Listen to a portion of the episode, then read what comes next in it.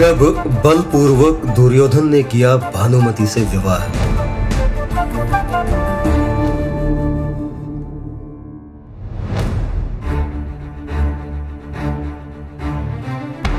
कैसे हुआ विवाह दुर्योधन का भानुमति से? कंबोज के राजा चंद्रवर्मा की पुत्री राजकुमारी भानुमति के रूप और गुणों की चर्चा पूरे संसार में थी। भूलोक का हर एक राजा भानुमति को अपनी जीवन संगिनी बनाना चाहता था। इसीलिए जब भानुमति के स्वयंवर का आयोजन किया गया तो उससे विवाह करने की इच्छा लिए शिशुपाल, जरासंध, कर्ण और दुर्योधन सहित कई महारथियों ने इसमें हिस्सा लिया। कहते हैं कि इस स्वयंवर में कोई प्रतियोगिता नहीं रखी गई थी। भानुमति को सभा में उपस्थित महारथियों में से जो पसंद हो, उसके गले में वरमाला डालकर जीवन साथी चुन लेना था।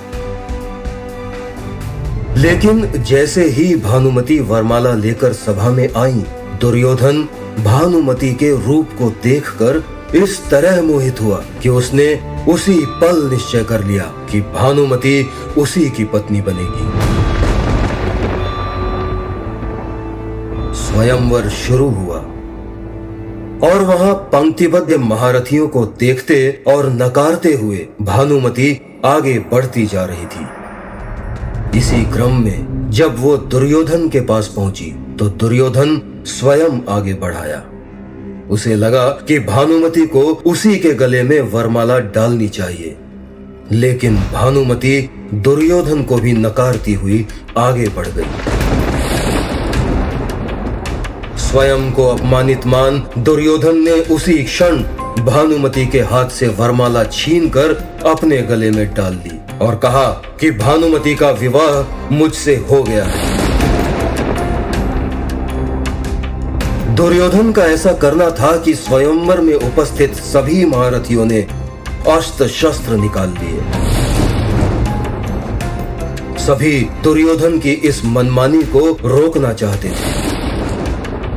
तो दुर्योधन ने घोषणा की कि जो भी मुझे रोकने का प्रयास करेगा, उसे मुझसे युद्ध करना पड़ेगा। लेकिन मुझसे युद्ध करने से पहले हर एक योद्धा को मेरे मित्र कर्ण को हराना होगा।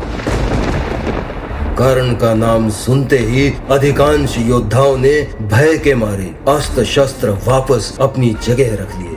सिर्फ़ जरासंध ऐसा योद्धा था जो कर्ण से युद्ध करने को तैयार हुआ। कर्ण और जरासंध के बीच 21 दिनों तक युद्ध चला,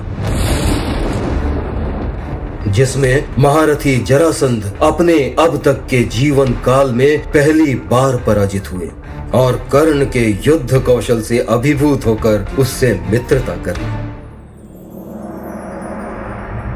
इधर, जब दुर्योधन भानुमति का बलपूर्वक हरण कर हस्तिनापुर पहुँचा तो सभी मंत्रियों सहित भीष्म पितामह ने भी दुर्योधन के इस कृत्य को अनुचित बताया। लेकिन दुर्योधन ने कहा कि ऐसा अनुचित कार्य आप स्वयं भी कर चुके हैं, पितामह। भीष्म ने भी पूर्व में अपने भाइयों के विवाह के लिए अंबा, अंबिका और अंबालिका का हरण किया था। तो इस तरह बनी थी भानुमति, दुर्योधन की पत्नी। ऐसी ही ढेरों कहानियाँ जानने और सुनाने के लिए प्लीज़ हमारे चैनल को सब्सक्राइब करें। और अगर आप चाहते हैं कि ये कहानियाँ दूसरों तक भी पहुँचे तो लाइक और शेयर करें। धन्यवाद।